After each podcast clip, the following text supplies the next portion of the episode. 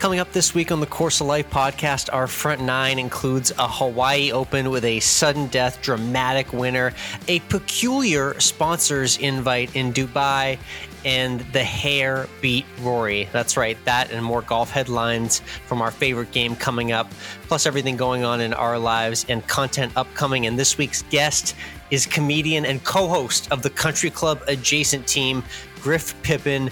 You know him from roasting Donald Trump, playing golf with Caitlyn Jenner, and all sorts of celebrities in Hollywood. He's a hilarious guy to have on the show and tell some great stories from the CCA team. And when we always end with food, it's my diet hack and an extremely viral moment for my co host. All of it brought to you by our friends at Desert Fox Golf. Desert Fox Golf is the makers of the Phone Caddy. That was the first and the ultimate product in their line, but there are so many more that have followed from the Swing 8 tumbler to the cigar holder to the merchandise that's available and more products coming soon, by the way. It's, we're coming up on PGA Show Week, so there could be some more leaks from the Desert Fox team. You never know what they're creating, but they make great things to help make your round of golf easier, more convenient, and more fun. They're great not only for individual golfers, but large scale events as well. If you have a golf event, hit us up on Instagram at COL Podcast. If you're planning one, if you're part of one that needs better swag for your swag bag, Desert Fox is the answer for you. Send us a message on Instagram, and we'll take care of the rest for you. And maybe you get a cash referral just for sending Desert Fox our way. Again, DM us at COL Podcast and be sure to check out Desert Fox Golf for all their great gear.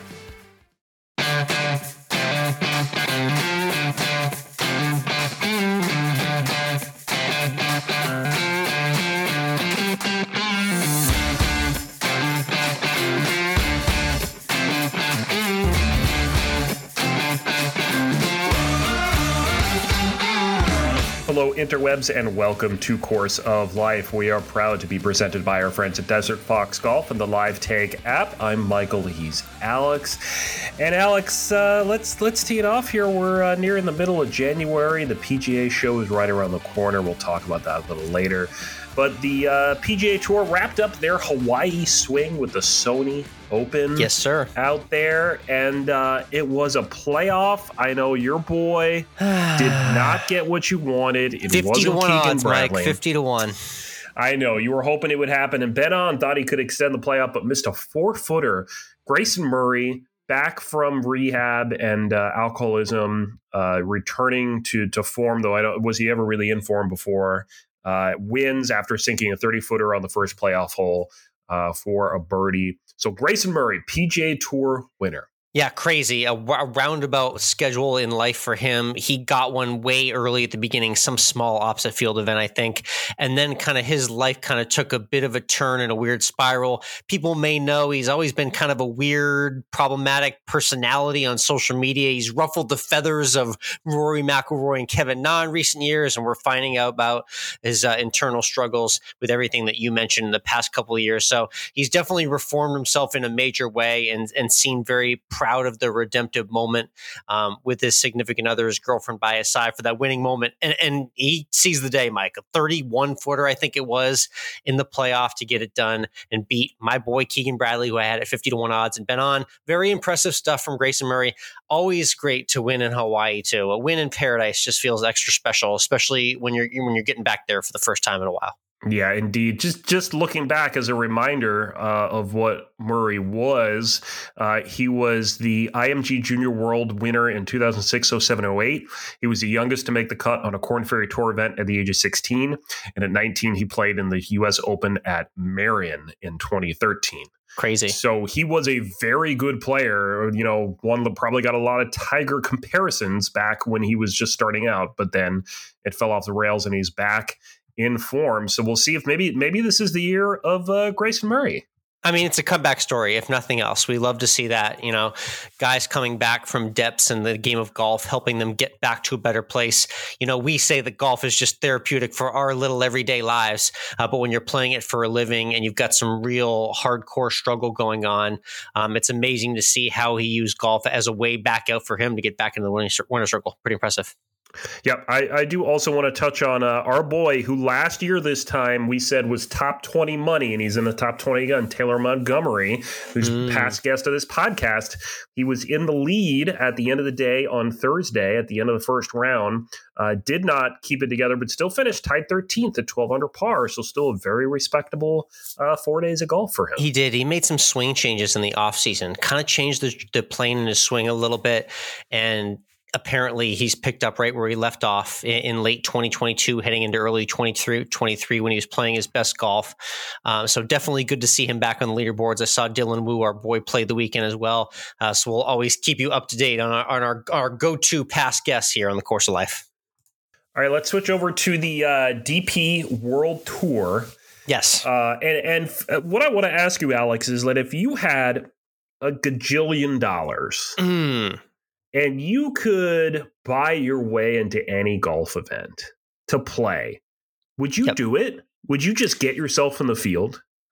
Yeah, I'm thinking of where I would uh, while taking the tomatoes from from the the hecklers. I would do it at Augusta. I'd do it at St. Andrews. I'd do it at Pebble Beach. Uh, would you yeah, do it? I do would, it at a few places, but um, I'm not sure if I would do it at Dubai this past week, where we saw it on the DP World Tour. Uh, Tommy Fleetwood, like I said, the hair beat Rory down the stretch in a dramatic finish. But the, the quizzical thing that made the rounds on social media was this guy, Ken Weyand, who essentially bought his way into the field, Mike. I did a little digging on this Ken Weyand guy. Has this anonymous guy named Ken Weyand shoot four rounds in the 80s in an invitation only 60 man field event in Dubai? The answer he is the GM at Grove 23, the ultra what? exclusive, ultra private, basically playground created by Michael Jordan in Florida. It's got one of the most exclusive member lists in all of golf. It's invite only. It's an invite only golf club. And this guy runs the show there. So now that I've connected those dots, it makes a lot more sense how this guy magically found his way into a DP World Tour field in Dubai. So he, it's like it's like Augusta, but not. Kind of, yeah. It's okay. like, uh, you know, again, it's jo- Jordan literally bo- built it himself with his team. Grove 23, uh, number 23, Jordan, tribute to him there. And pl- PGA Tour players are members there. I know Brooks Koepka, Justin Thomas, I think are members there, played. Rickie Fowler's played there very, very ultra, ultra super exclusive stuff. So, um, not shocked once I found out this guy's title that he managed to buy his way into a field like this. Uh, and sadly, I don't think this is the first or last time we're going to see a random name get into a surprisingly big field like this. The money influx in the game is coming in every direction. This is just a tiny little example of it in Europe. Crazy. Um, can we also just talk real quick? We don't have this in our notes, but I want to interject this because I okay. meant to throw this in there. The news out of the DP World Tour Keith mm. Pelley out. He's leaving as the head of the DP World Tour. He's going to go back to Canada to lead Maple Leaf Sports and Entertainment. The R&A chief also going to be gone by the end of the year. This is to me, this is just crazy to see two of the big guys in golf gone while the PGA Tour and LIV try to figure out their future. Like, Almost like do we think this is a result of all this going down? But they're like, I don't want to deal with this shit anymore. Yep, this is a jump ship moment. It feels yeah. like it. It feels like what do these two guys know that's about to happen that we, the public, don't know yet? That, yeah. That's that's what those tell me. Like both quizzical, unfamiliar, uh, su- uh, surprising exits around the same time. And yeah, Pelley, a long time figure in the DP World Tour, kind of really helped modernize the broadcast of the game as well yep. too. Really updated, as you and I know, the social game for that tour. And they have content that goes viral week in and week out. So he did a lot to modernize the tour. So I, I do wonder what those replacements are going to look like, and if this is not some sort of ominous. Uh, storyteller moment for what's coming in the future here. Yeah, it's crazy. Yep. Well, hey, let's look at the LPGA, whose future I think is very bright. Yep. Yep. They're kicking off their brand new season at the. Right, you ready for this one? This all their tournaments are mouthfuls. Hilton oh, Grand Vacations Tournament of Champions. Okay, not terrible. We're missing them by just a week in Orlando. I, I wish the calendar gods would align these two events one year, the PGA mm. show and this event. Uh, but alas, yeah, they're getting things going in Orlando and some past guests of the show. Be sure to check out the show archives if you haven't heard these awesome interviews. But celebrities that love to play the game are teeing it up with the LPGA pros, talking about Wells Adams from Bachelor and Bachelor in Paradise. We just saw him at the Golden Bachelor wedding a couple weeks ago our buddy Robbie Amell, the actor Mike. I emailed with him uh, a few weeks ago, and uh, he's going to be in the field as well. And also nice. Kevin Millar, Red Sox legend, uh, going to yes. be in the field. Red Sox over Yankees. He called it when we were down three nothing. he said, "Hold the phone. We're going to win four in a row." And they did just that. He's my boy. You know, we had an amazing conversation last year as well too. So be sure to look out for our celebrity fen- friends in the field in Orlando. Love it. Can't wait to see it. Can't wait to see the entire LPGA season. Uh, $118 million in prize money for the LPGA. Plus, they have a Solheim Cup and the Paris Olympics this year. Yep, and the the event in Boston, which I'm going back for. That's yes. already like 130 percent confirmed. It's, it's like you, two weeks before the Solheim Cup. Yeah. Would you rather be at the event in Boston or the Olympics? That's a great question. Olympics just because Paris mm. is a place and France is a place I've always wanted to travel to, and I still feel yep. like it's in the cards. So we're still holding out hope for that. Um, the Boston event's going to be here to stay. Well, once the yes. LPGA gets to TPC Boston and you see the New England sports crowd turn out for an event of that scale and how many golf fans there are during that Labor Day week, that event's going to be around to stay. So, uh, uh, Olympics by nose, but excited for what's to come with the LPGA season, getting it going in Orlando this week. And of course, that kicks off everything happening in Orlando over the next week because following the LPGA is the PGA Merchandise Show in Orlando. Uh, this will be your what fourth PGA show, Alex, that you're attending? I think so, third or fourth, yeah. yeah. And uh, I love coming back here. This is I basically refer to this as the Super Bowl of golf business uh, mm. because everyone and their family member is going to be here promoting their golf brand, their destination. It's a great place for us to network, but also get some really awesome content as well too. I know you're kind of wondering in the recent weeks, you're like, is, is Alex going to put this schedule together? You know, I, I, like to have a schedule of, of how I mm-hmm, dissect these I events. Do. Yep. Don't you worry. I got a lot of stuff planned. We got interview blocks. We got blocks where we're moving around, hitting all the booths. We're going to be meeting, shaking hands, kissing babies. It's going to be a beautiful thing. There are going to be babies there? There will not be. No, oh. unless there's some sort of toddler golf brand that might be showcasing themselves. I don't want to be uninclusive. Uh, so there may be. Um, we'll be checking out a lot of women's brands as well, too, because that's very big in the golf industry right now. And don't worry, Mike, there'll be some simulator action. There's going to be a nice. lot of simulator action just for a preview of what our content is uh, to come from the PGA show. But again, PGA merchandise show. If you're listening right now and you're headed to the show, be sure to send us a message on Instagram or Twitter, COL Podcast, Course of Life One, uh, and let us know you're there. And we'd love to uh, to meet. You. All right, Alex. Let's uh, let's chat a little bit about your backyard. Last week, you told us that you're going to be making a uh, mini golf hole in your backyard. How is it looking? Do we have a green? Do we have do we have a diagram yet? A, a setup for what you're doing? Are we going to have a loop de loop? Are we going to have a giant clown head that you're going to put into? I mean, what are, what are we talking about? Yeah, it's basically going to be kind of a a, a lower uh, uppercase L shaped hole with a, with a right turn to start and then a straightaway. Uh, there's going to be two cups, so I'm going to allow for kind of different play from different angles, so you can kind of make it into like a mini course within in and of itself. The problem is that we are completely frozen over in Austin, Texas, right now as I speak. High temperature, 20 degrees today. How about, mm. how about hmm. them apples? It's it's a rough uh, rough Monday across most of the country. I think so. It is this front. It's a doozy. It hit even us down here in paradise. Uh, so everything frozen over until further notice. So all construction put on delay. I'm not quite saying the course is closed because I am the idiot that went out and hit some chip shots today in icy 20 degree weather just to say I did. So it's not completely closed here. Uh, mini golf is uh, definitely on layaway for at least another week or two. Though. I, I, will say I do hope that your course does not have greens like the mini golf course at the Sawgrass Marriott that we stayed at when we were at TPC Sawgrass because those greens were atrocious. yeah, those were like putting on pool tables that had the shape of a humpback whale, basically. Yep. Yep. That, that, that's the best way I could describe that. And it was utter chaos. So I'm going to try and keep a flatter, softer service. Um, so best of luck to me. I'll keep you updated on the mini golf uh, construction as it paves along in 2024. But the backyard update is we're we're frozen over a mini winter in Texas. Over on our YouTube channels, uh, you can see Alex hitting wedges directly at his childhood home in the suburbs of Boston. Not a lie. That's not a lie. There's no I'm lie not, yeah, there. no, there- none whatsoever. It's it's literally what he's doing, hitting golf balls at his home. Um, That's how you you're gonna have to it right see how many holes he put in the windows. yes, that's right. Good, great tease there. I love that. How much destruction did I cause to my childhood home? how good is your parents' insurance? Is the right. question. uh, and then this week, uh, we got a recap of your round at a super exclusive private course uh, in Florida, right? Let uh, let let let Michael Jordan has right. You you went you went there, right? Yeah, I played Grove 23. That, that that's the that was the build up there from earlier. Where you, you the sp- secret is out. Not quite, no, but And you did Um, it. You did it with Tiger too, right? You I did. Yeah, very Yeah. close. Um, my buddy John, yeah, I would compare him to Tiger Woods. That's fair. I, I appreciate the comparison.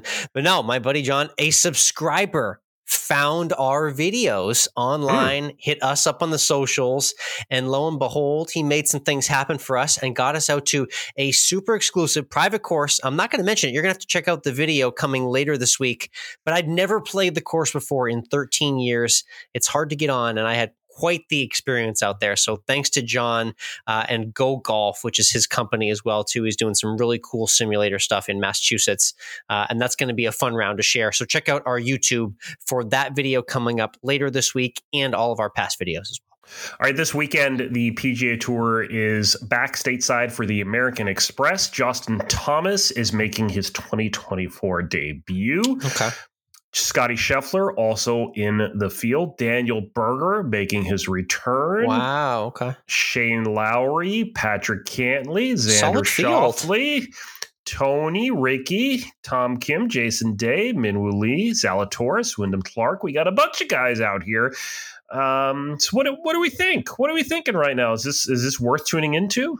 Yeah, it is, and also on the Wyndham Clark thing, could be the last time we ever see him on a PGA Tour course. I'm hearing some liver rumors for him coming Oh. soon, so we don't know when that's going to drop, but something to watch there for maybe next week's episode. Yeah, that's a pretty solid field out there in the desert. So guys ready, willing, and able to tee it up. And you and I did a little quick look at what's ahead. We're basically we're kind of hitting what I would call like the iconic course series in, in PGA Mhm. Tour calendar. There, there's always one time in the year I'm like, oh yeah, we're we're hitting all the good ones coming up. Uh, what do we got? We got Torrey, we got Pebble, we got Yep. Riv, we got we got TPC Scottsdale. I mean, well, what's Yep. not to love coming up this month? Just crazy. I mean, this is this is the time to start paying attention. Football season is winding down. We know everyone in the Dallas area is done with football, so they're going Oh, to start watching golf. Now's the time. The events are getting good. Pay attention. It's golf season now. That's I, season. thought, I was wondering if you were going to get another Cowboys burn before we talk football. Nice Oh, job. so many. So I could just keep going, but we'll wait for later. Uh, let's do a little tuned in action. I want to share something that I watched this weekend. Um, Oh, nice. uh, that uh, uh, has been out for a while, but it's the movie Weird, the Al Yankovic story. Oh, Weird Al Yankovic. Who could Yeah, forget? Amish exactly. Paradise, a classic. Yep. Classic, classic. And this is with Daniel Radcliffe as Weird Al Yankovic. Oh, Harry Potter. Nice. This is a uh, a a rock biopic in the vein of every single one of Weird Al's songs. Interesting. How do you think So- Radcliffe held up? How'd he do? I think Radcliffe is a terrific actor who needs to be in more stuff. Good for He's him. just fantastic. He does everything he can possibly do ever since leaving Harry Potter to not be Harry Potter. And also, he's he's ripped. You need to watch it just to see how ripped Daniel Radcliffe is. Well, wow, I'm not really remembering Weird Al Yankovic as being ripped, but was Weird Al Yankovic like a gym rat or something? That did, I, did I, not don't know, that? Well, well, you got to keep in mind, let uh, this is not exactly truthful. Just like how Weird Al likes to take songs and change the lyrics, Hmm. Okay. he's taking his life and changing the story. Okay. Nice tease there. All right. Daniel Radcliffe Weird, the Al Yankovic. This is something I probably should have watched. I'm a fan of anything 90s and 2000s pop culture, oh, so I'll, I'll, add this to my list It's sure. great. It's hilarious and mildly irreverent and uh, just so out there and, and weird, for lack of a better term. Um, it's it's very funny. It's very love funny. that. All right, that's and it's under two week. hours. That's my new thing. Oh, Is it oh, under two hours? Yes. Then it, it's then it's great. It's a winner. Talk to me. That's the clincher right there for everyone listening. There you go. All right, let's uh, get to the turn and this week's guest. This is a comedian who's part of the Country Club adjacent crew. And and just for a moment, Alex, didn't didn't we have one of the Country Club adjacent guys on this podcast before Country Club adjacent was a thing? Great call. Yeah, right as they were getting going, we had Jake Adams on. You'll yeah. remember during the COVID year, uh, this next guest's co-host Jake hit a golf ball in 50 states in 50 days. Yep. So that was an impressive feat that we had to diatribe, and we had Jake on, and now we got one of his co-hosts on as well. That's right. Griff Pippin from Country Club Adjacent is on. He's done something that millions of Americans would like to do. He, he's roasted Donald Trump. Uh, there's not a lot of people that can say that they have looked Donald Trump in the eye, laid an insult on him, and, and, not gotten escorted out of the building or clean clocked by some fan or something like that. He is in a very rare position when he's at these events where he's able to use his roast master skills for the best, for the content, for the comedy, and everyone. Yeah, that's right, including Donald Trump has a good time with it. Uh, so here's a very fascinating conversation with Griff Pippin coming your way.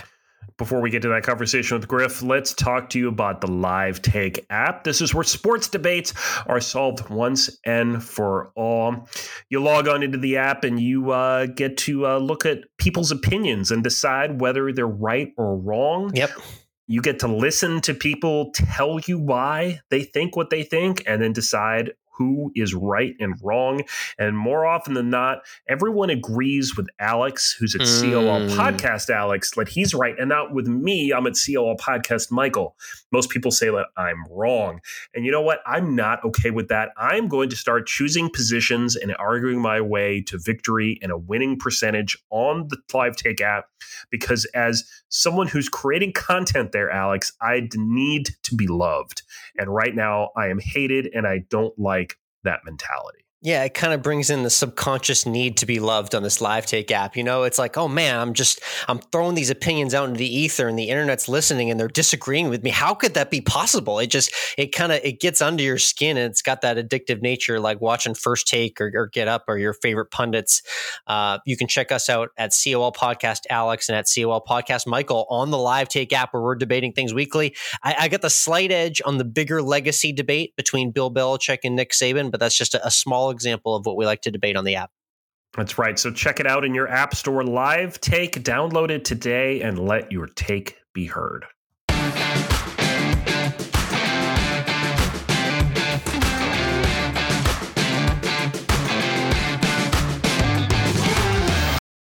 Next up on the tee, he's a touring stand up comedian who is the roast master. I'm giving him that title of the Country Club adjacent podcast and content team. It's Griff Pippin hopping on the course of life. Griff, how you doing today?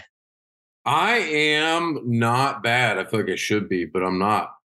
Good, good to hear. Always great to hear. Great watching the videos, the podcast, and everything you guys are doing with CCA. I've had your co-host Jake on a couple years ago. We last connected, I think it was late in 2021 in Los Angeles, and I had to do a little bit of explaining back then as to what you guys were all about. But that's changed now. You guys have completely blown up, and you guys are all over golf social media. Just talk a little bit about what the what the growth's been like for Country Club Adjacent in the last couple of years. Um, we are very grateful for what's happened and it it's just like you don't you don't expect anything. You know you don't you don't know anything is going to happen because we were all four stand-up comedians um you know grinding for years like decades and you know just trying to make ends meet for the longest time and then um you know covid happened and then we started that page and people started gravitating towards what we do kind of plugging comedy into the golf world because there was so little of it and it's just people have liked it You know, people come up all the time like, I like this video or I like that or like that crazy thing you guys did. So the golf world is very traditional, conservative, and frankly, like hasn't changed in a long time. And so we kind of came in with something different. And uh, you know, and it's it's not for everyone, but it's been exciting for all the people that who who have supported it and love what we're doing. Definitely, yeah. So I'm curious uh, for you as a stand-up comedian. You've been in the game, you know, up on stage for a while. Has the country club adjacent content molded your stand-up act? Has it moved into that? Or are you keeping those as two separate entities for yourself right now? No, they're very different. They're very different forms of comedy. Stand-up is, you know, analyzing the human condition in life and going to a group full of strangers, which all have different backgrounds and senses of humor, and making them laugh, which frankly is a lot harder to do. Um, so no, um, I wouldn't say it has influenced it, but if anything, like my stand up can influence what we do in Country Club Adjacent. Okay. Interesting. Yeah, I know you do um, a lot of different content.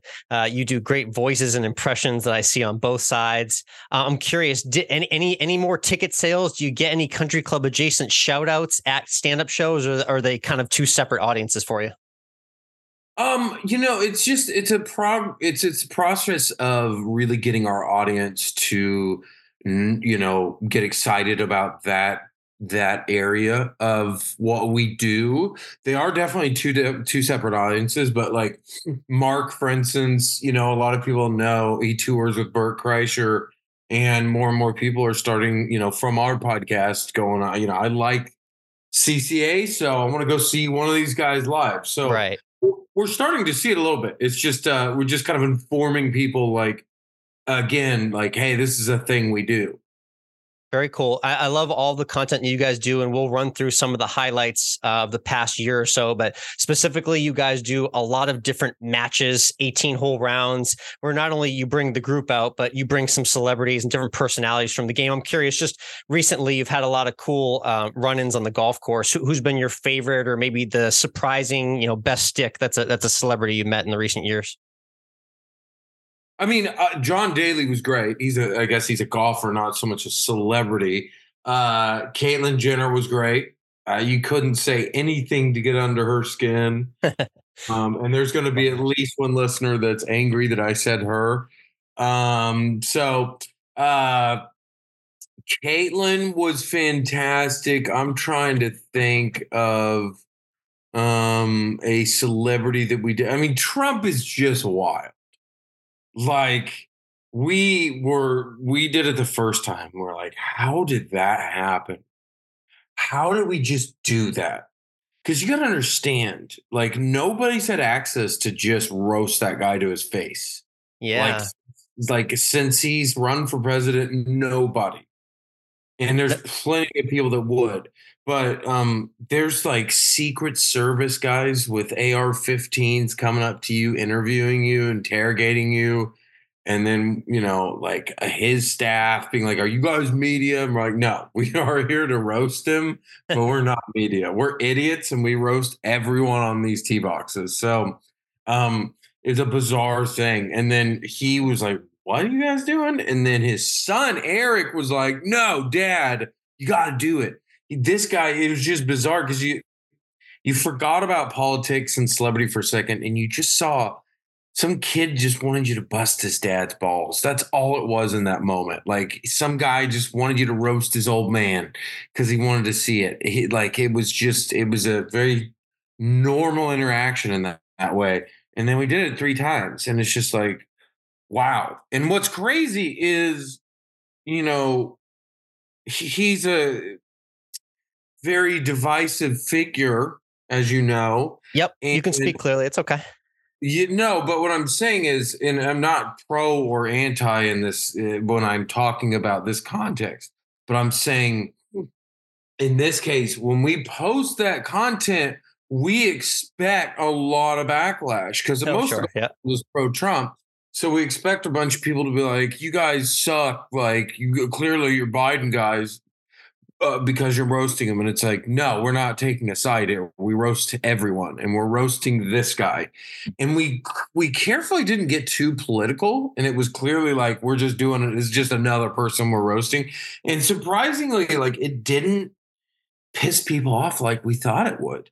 Um, you know, so it was like a really interesting experiment to be able to to some capacity work with him and to roast him so you would think it would make the right angry to roast him. And then you'd think it would make the left angry that we associated with him. But in reality, like people were just like, it was it was fun to watch on, you know, if you were left or right. So it's like weirdly kind of unified people politically. Yeah, you sort of kind of threaded the needle, the needle right there between party lines. It's an amazing thing you guys have done, and and for those who haven't seen it, the back offs are basically you and the crew. You're four stand-up comedians doing a great job of roasting anybody who steps up to the tee. You make fun of everything about them, but you guys work in some very creative jokes with your comedic background. And you mentioned so roasting Trump, uh, the serv- Secret Service. What, what are they asking you uh, before Donald Trump approaches the tee and you're about to roast him with with the jokes you've got ready? They're like three holes ahead of them. They've got AR-15s and um, you know, like padded jackets, uh, bulletproof vests, and they're like, "Sorry, sir, you can't be here." And we have to tell Secret Service, "No, you're wrong." And second, we don't have any credentials to be here. Uh, we just have somebody from LIV who we can't even get a hold of that said we are allowed to be here so we don't have any like name tags or credentials or Love like that. anyone being like, yeah, no, they're allowed to be here. So we're trying to fight for that. And these eh, these guys are like, what? No, you guys are full of shit. Who are you? And and frankly, like their job is to make sure we're not here to assassinate this guy because there's people that want to do that. So their job is to be like, and like, no, we're just we have to explain to them we're just idiots and we're just going to roast them. We're not media. We're idiots. We don't have credentials to be here. All we're going to do is roast them. So it's like the Wild West. Like nobody knows who we are. We uh, we we're not we're not really credentialed to be there.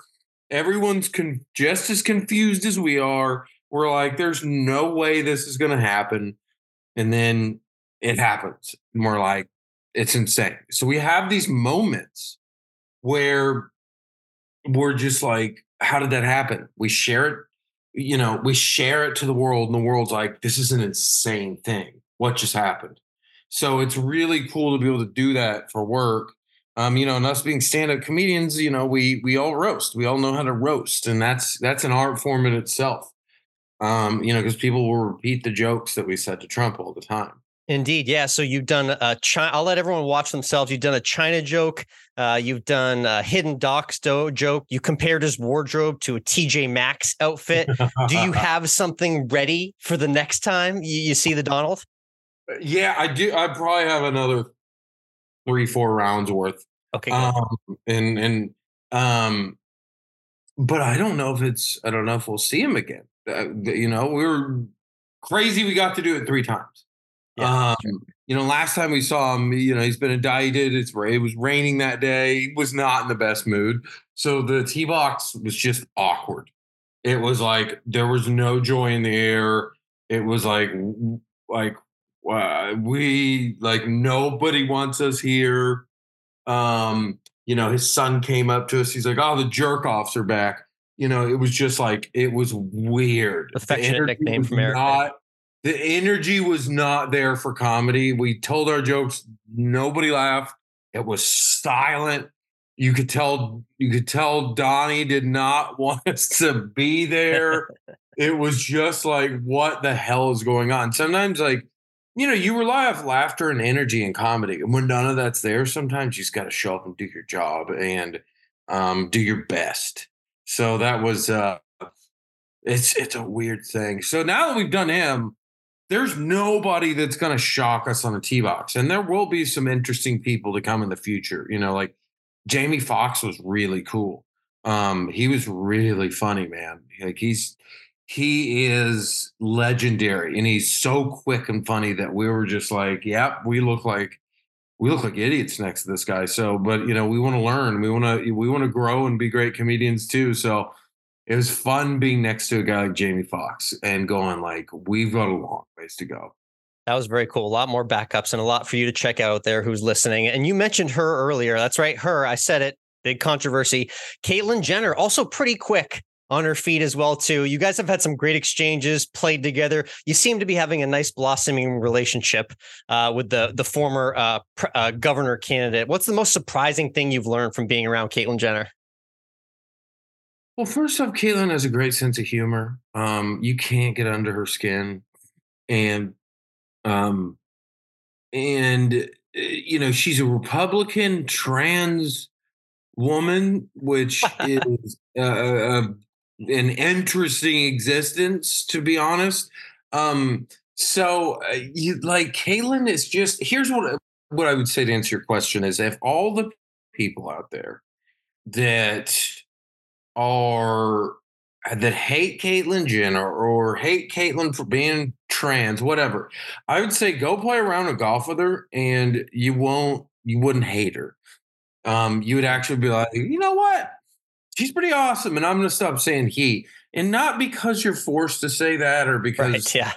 Leave in culture or whatever. It's not even about that. It's just like, hey, that's what I like this person and and that's what she wants to be called. I'll call her that. I'm not doing it because I'm forced to or anyone makes me. I'm doing it because I like Caitlyn, and and that's what Caitlyn wants to be called. Eh, fine, that's cool.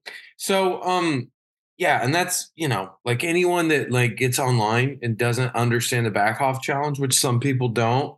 Um, they will watch and think these guys are douchebags or something, you know, like you guys are promoting bullying. And I'm like, once they meet us, they're like, oh, it's you guys are just having a good time.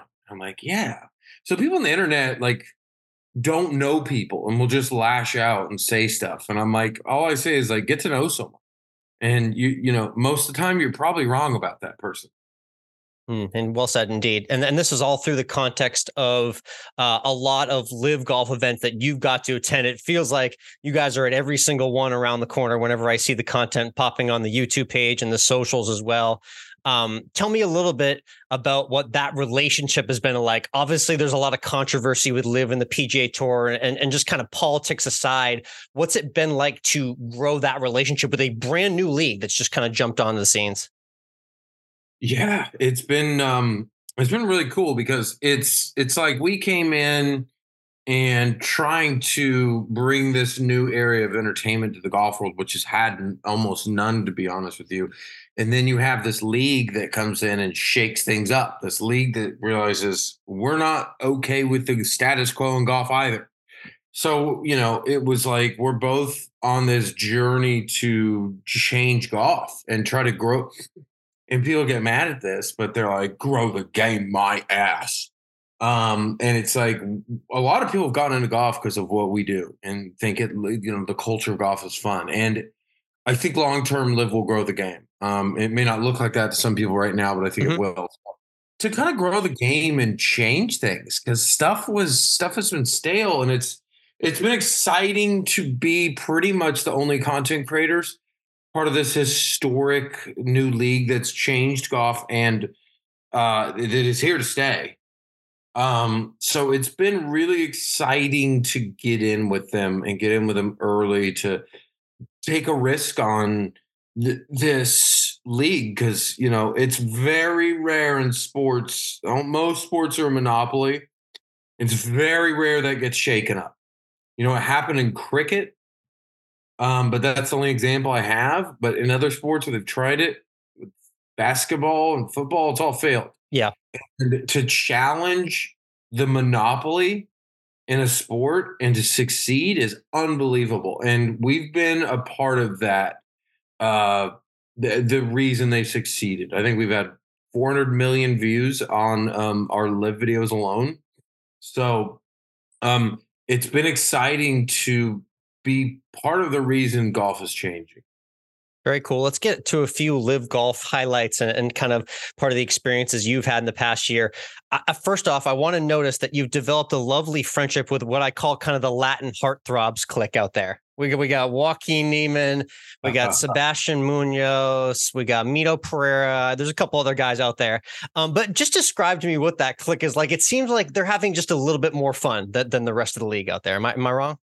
No, you're exactly right. Um, they are probably my favorite guys. Um, you know, uh, Joaquin's awesome. Um, we, you know, we built a little bit of a relationship with Joaquin, and then I know he. This is before Mito went to LIV. Um, uh, Joaquin and Mito were to have a big match for charity down in Santiago, and we're like, we want to go. He's like, come. You know, he's like, come on down. And we bought plane tickets. We showed up in Santiago. And then we showed up the day of the match. And he was like, I, he couldn't believe it.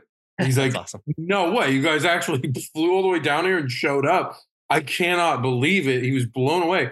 So it was really cool to get to go um, and walk inside the ropes with those guys. And I, you know, I'm holding up an umbrella with Mito mid match, just interviewing him. He's cracking up so it's really cool to see. And those guys are rock stars down there, man. The little kids were crying when they got autographs. It was super cool to see.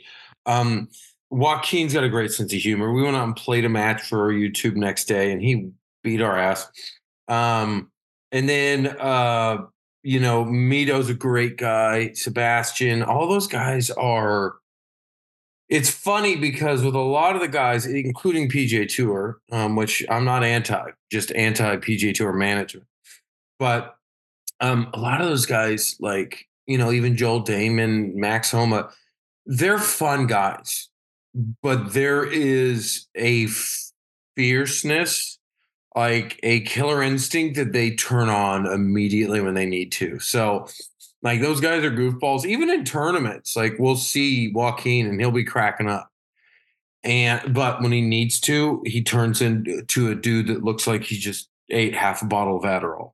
like that. Love the intensity, indeed. Um, another intense guy I got to mention as well too, uh, Bryson DeChambeau. What, what are you DMing with Bryson about these days? How's he doing? texting with him now. Whoa, whoa, hey, hey, don't move too fast now. Yeah, I know, I know, but I'm gonna be texting him um, about his new home gym because I'm like, hey, I want to come pump up in there. Um, you gotta let me, you gotta let the homie come in there and try the weights out. Um, yeah, just like I love him because he's a weird nerd that is challenging the game of golf, and I mean weird in a good way, nerd in a good way he is unorthodox. He he questions golf like a scientist. You know, he has a physics background and he doesn't just accept there's one way to do things. He he is always experimenting and doing something that nobody's ever thought of and succeeding at it. You know, he shot a 58 in the rain at Greenbrier with a long drive driver and three wood like I've been to these long drive events, and there's this little brand called Krank Golf that sells yes. in a tent. And I'm telling you, the only people that buy them are like 10 people a year. And these are, you know, the, these are for long drivers and long drivers only, and they're only sold at these events. And only, you know, I feel like less than 100 people on the planet know they are. And they're meant just for long drive. And he decides to take one of those and put it into a a, a professional golf tournament. It's not designed for that, and figures out how to utilize it to his advantage and shoots a 58 in the rain it with a bogey. Come on. Yeah. And then at the US Open, um, Winged Foot, he won. He didn't even have his A game. Think about winning the US Open, the hardest tournament golf, without your A game. So he just combined brains and brawn, and he got so strong and fast that he was like, I don't care if I miss the fairway, I'll be a wedge in. So he literally overpowered that golf course. So he just has an approach to the game that nobody else sees and creates these solutions that you know like seems like a mad scientist and it's exciting i think he's the most exciting guy in golf for a lot of reasons Yeah, weird nerd, well put in the most complimentary way too. The guy is definitely making people think differently about how the game is to be played, and it's been cool to see that relationship as well. And one more LIV highlight I got to talk about was probably I think it's ranked as your top content moment of 2023. Just tell me a little bit about the experience in Australia. You got the full Bert Kreischer show with his shirt off, and then the hole in one video by Chase Koepka that's gone just super viral everywhere. What's your favorite memory from kind of that whole experience? Australia encapsulated in that video. That was cool because Mark, again, one of our four guys, uh, tours with Bert and is opening for Bert. And so Bert just happened to be there doing a show in Adelaide, like on the day of the tournament. Um, that day, I think it was uh, Saturday, I don't remember. Um, but you know, um, they set up the watering holes, they call it, which is, you know, like a mini waste management. And, you know, within one year of this tour starting, which I don't think anyone realizes how hard that is to compete against the monopoly, to start a tour out of thin air, like how hard that is to do. It's it's nearly impossible. And to do that in one year and build up this this whole you know 5000 diehard fans that are having the time of their life a memory they'll never forget and then Chase Koepka stands up and gets a home run and one of us called it before he hit it too. So it was even crazier. And then Bert's right next to us. He's hanging out with us all day before their show. Just takes his shirt off and I'm swinging it around. You're like, what is happening? you know, we're looking at each other. It's like, this is a golf tournament. This is a golf tournament. I've been, you know, at waste management yep. on the 16th hole, which is amazing. But that was more special in a way. Like, I don't know. It was like uh, you know you you're just right next to the tee box. We're all part of this historic moment. This that turnout in Adelaide is going to you know help give this tour a future. Like the waste management is going to be filled out every year, and it's going to be hammered people partying, and it's cool, but it's not like a part of golf history. So you know, and and they haven't had professional golf down there in a long time. So yeah, it was definitely. The fans really appreciated that tournament a lot. So then we went to Bert's show that night. Um, and Bert made Chase Koepka drink a beer out of a shoe. Um, the famous shoey in Australia, of course. Yeah, and we're sitting there watching a comedy show next to next to DJ and Paulina. I think Patrick Reed on one side and Jason Kokrak on another side. So you know, you're just like, it doesn't seem like reality. It doesn't. You guys are doing some fake life stuff indeed with the content, but it's all real. It's on YouTube and socials. Again, country club adjacent. Um, Griff Pippin here hopping on. He's one man of the team. Let's get into some quick this or that questions around uh, the CCA content that I love. Uh, you had a very funny incident in which you were out on a golf course with no shirt. You got reprimanded and reported for it. That's a video that people need to watch. But the this or that's real simple is would you rather go back out and play an entire round with no shirt or no pants? Would this be filmed? Yes, for content. Um, absolutely no pants and a G string and be filmed and at Pinehurst. Yeah, you were already letting your legs show with Caitlyn Jenner, so I guess it's not that far of a step forward, right? Exactly.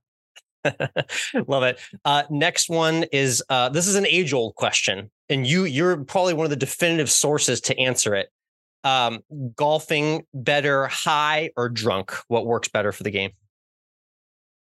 Everyone's a little different. You know, I think the answer comes down to are you a person that prefers weed or a person prefers alcohol? Because some people like uh, you know, being calmed down. They like a relaxing type of thing. Some mm-hmm. people like uppers, right? Um, you know, the, the dr- drunk is better. Um, I would say. Um, again, if you get too high or too drunk, you, you, you can't play golf. but a couple drinks, get that buzz going versus a high, I think I would be uh, uh I would be better because I can't. I don't think I would really be coordinated smoking weed. But there are people that that can't that play better. Like Blake plays better on weed or acid. Mm, got it. Okay, interesting.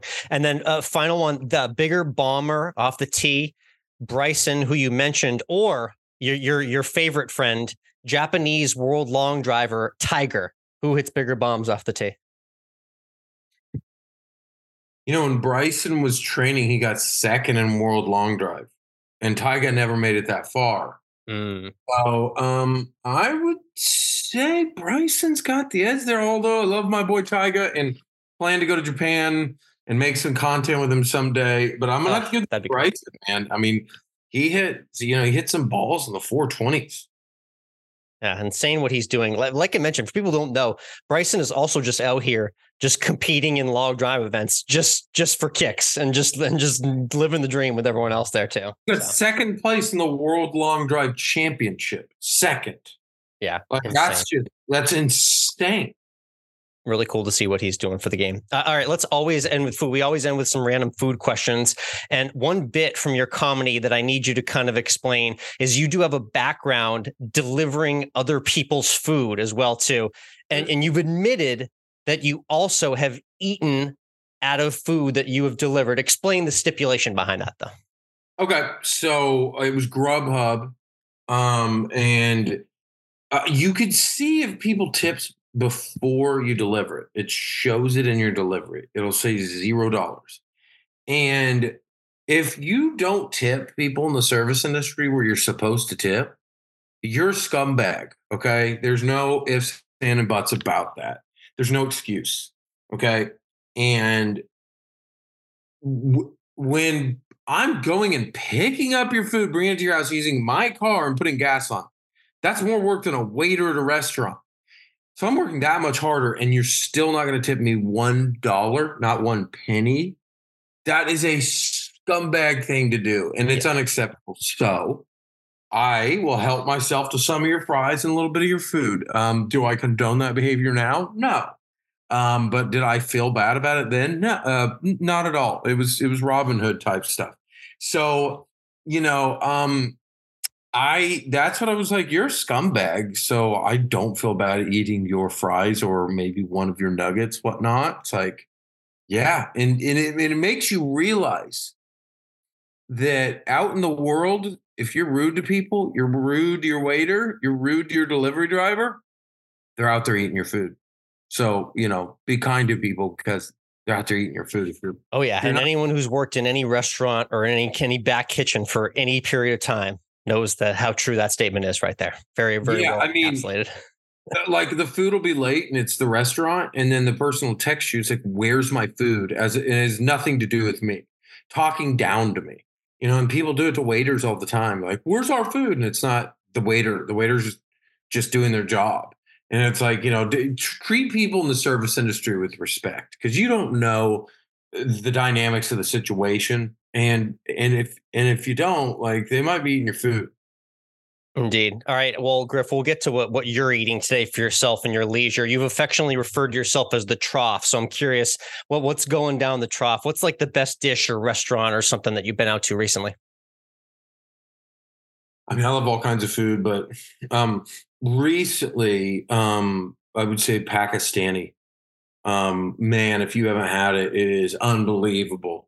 Um, I that's just something that's really grown on me lately. So I, I love all food. I love food. We have a food page called Trough Gods.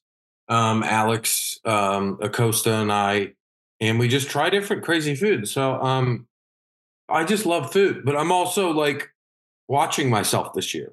So I'm already down 15 pounds since I started kind of working on it. So um, as much as I like food and will eat bad food, I, I will watch it. Not trying Nice to be out here promoting, you know, like debauchery and obesity. Everything in moderation. I appreciate that. And then we always end with our 19th hole questions. This one's real simple. You get into your favorite clubhouse after the round. It's the 19th hole. You're with the boys. What's your go to order, your favorite meal and drink to have after a round? Mm, It it would depend on where it is, but you know, if you're in the UK, you get fish and chips. Um, I would say probably it would have to be Pine Valley if I, you know, one day that happens, and it would be like a soup and a steak. Um, you know, whatever whatever's good in that area. Um, and uh probably just like a probably nice nice IPA. Nice. Like it. Very hearty there. Soup, steak, and an IPA. Appreciate that answer, Griff. And uh, thanks again for hopping on the course of life. Again, it's country club adjacent. Check them out on YouTube and socials. Love listening to the podcast and excited for what comes next in 2024. Thanks for hopping on. Thank you, Alex, and have a good one.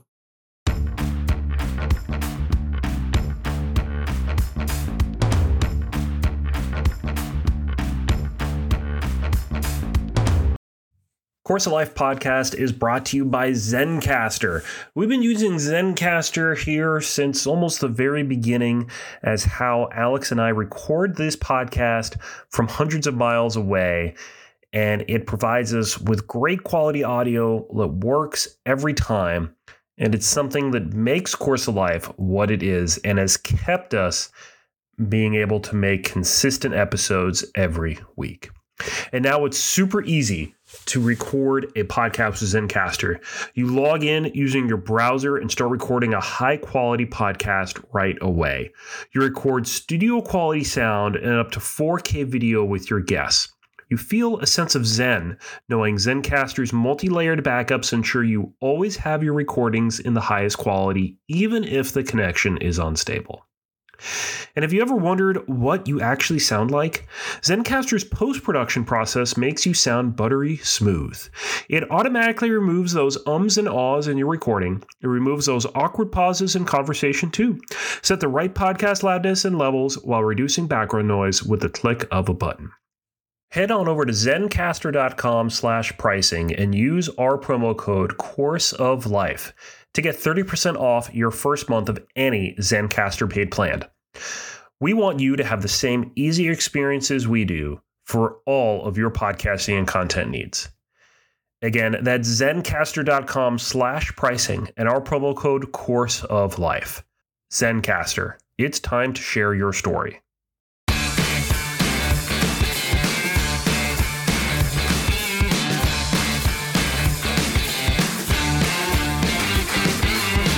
And we're back. Great chat there with Griff. Love to hear that, you know, they don't take anything too seriously. They're out there just having a good time. And uh, you know, that's that's just we, we shouldn't take anything too seriously these days. No, I mean, for Christ's sakes, like they talk about all the different ways that you can grow the game, and there's a, a, myriad of ways you can do that to bring in different audiences. And, and I just love their comedic perspective on everything. You've seen the back off videos and the roasting. It, it's cool to see them put their stand up comic skills uh, to the test on the golf course. Uh, so, again, check out Country Club Adjacent if you haven't already, and be sure to follow Griff. Uh, those guys are all over. It. And maybe when I make my LIV Tour debut sometime in 2024, if I get to this Houston event, uh, maybe I'll see them there because uh, I know they love being at those events too. So again, check out Country Club Adjacent and, and Griff for more as well. All right, let's talk football. We did not talk college football last week uh, because the game was going on pretty much as we were recording. But yep. Michigan reigns supreme, and Harbaugh is probably going to the NFL for a fat paycheck. Isn't that amazing how Jim Harbaugh has just foreseeably been on the hot seat for like a decade, and all we did is just complain, complain, complain about how he never got over the hump and won the big one. The moment he wins the big one and wins the national championship, it's all right. Where's he going now? Like, like it's uh, there's there's there's no possible way he's going to stick around at Michigan. He's already hired an NFL agent. He's interviewing for NFL jobs as we speak. Mm, I don't know, maybe the Chargers with with Herbert or something like that. But I, I, know he's got that that script that itch he wants to scratch, getting back to the NFL where he once was. So he he never really quite got over the hump at the NFL level. Uh, so I won't be surprised to see him signing on the big big dotted line real soon. I mean, the Harbaughs are just winning coaches, all of them dad, the brothers, all of them have won a, a, championship of some kind. I know it was impressive, and it, it, was Michigan, just old school football. It wasn't the the daintiest modern NFL type of passing attack that puts up a million points like some other teams of championship past. It was hard nosed football, led with the run. So shout out to Harbaugh and Michigan for for doing it the old school way. And also, let's just real quick. We talked about it on Live Take, and you can go there and see what we think of of uh, of the changes in the football landscape. But but what do we think about what it means for Saban to no longer be a college football coach? Yeah, this. How about these guys? Well, let, us get to these guys that we that we yeah. talked about last week, just dropping like flies all at the same time in in a matter of 24 hours last week We had Pete Carroll stepping down Seattle, Patriots removing Belichick and mutually agreeing to parting ways, aka they fired him. We just don't want to say it like that. And Nick Saban retiring. Uh, Mike, so are there are they all three of them going to join together and form a super team and a super coaching staff, like I mentioned in text last week? I mean, I think that uh, I think that Jerry Jones is going to take a good hard look at his Dallas Cowboys after yes. this last weekend. Fire everybody, hire these three guys. Tom Brady's going to come out of retirement, and the Cowboys are finally going to win another Super Bowl. Brady, Belichick, Saban, and Carroll marched the Cowboys to the Super Bowl they've needed for three decades, right? Yep and Gronk comes out of retirement again. you always get one more year out of Gronk. You can always get one more year out of him. Uh, yeah, let's get right to that. The Cowboys. They did Oof. it again, Mike. You know, Stephen A went laughing all the way to the bank this morning on first take. It's unbelievable. You can just hit the repeat rewind button on the Cowboys in the playoffs, just being a one and done choke job team. They managed to get their faces blown off again at the hands of the Packers. You know, I walked into uh, into work this morning, and there's a coworker who's a Cowboys fan, and I just said to him like, "Hey, hey, man, how how you doing? How was your weekend? Did you have a good? week? I had a great weekend, man. Sunday afternoon just... playoff game at home for a Cowboys fan must have been a great weekend, right? It had well, to. Point, his his excuse was that uh, the Cowboys never do well against the Packers. Yes, correct. There's yeah, there's the was it a catch, was it not a catch with Dez Bryant? That was a loss. Yeah. There was the Aaron Rodgers third and 30 something in Dallas several years ago. That was a loss. So yeah, it's it's really stacking up against Green Bay. Uh, so the Cowboys choked it away again. Uh, in brighter news, uh, the Lions getting their yes. first playoff win in 32 years. Mike, I don't know if you saw when they counted down, it was like they won the Super Bowl when, when the clock I mean, hit I mean, zero the other night. They they did. They, this is this is their Super Bowl. Um, and I am on the Detroit Lions bandwagon. They're going all the way to win the Super Bowl. Jared Goff is going to win a Super Bowl with the Lions. Here's something you never thought I, you'd hear me say ever is I have a rooting interest in the Kansas City Chiefs this playoffs. I haven't oh divulged this yet on the podcast. No, but you haven't. Are you okay? Are you are you ill?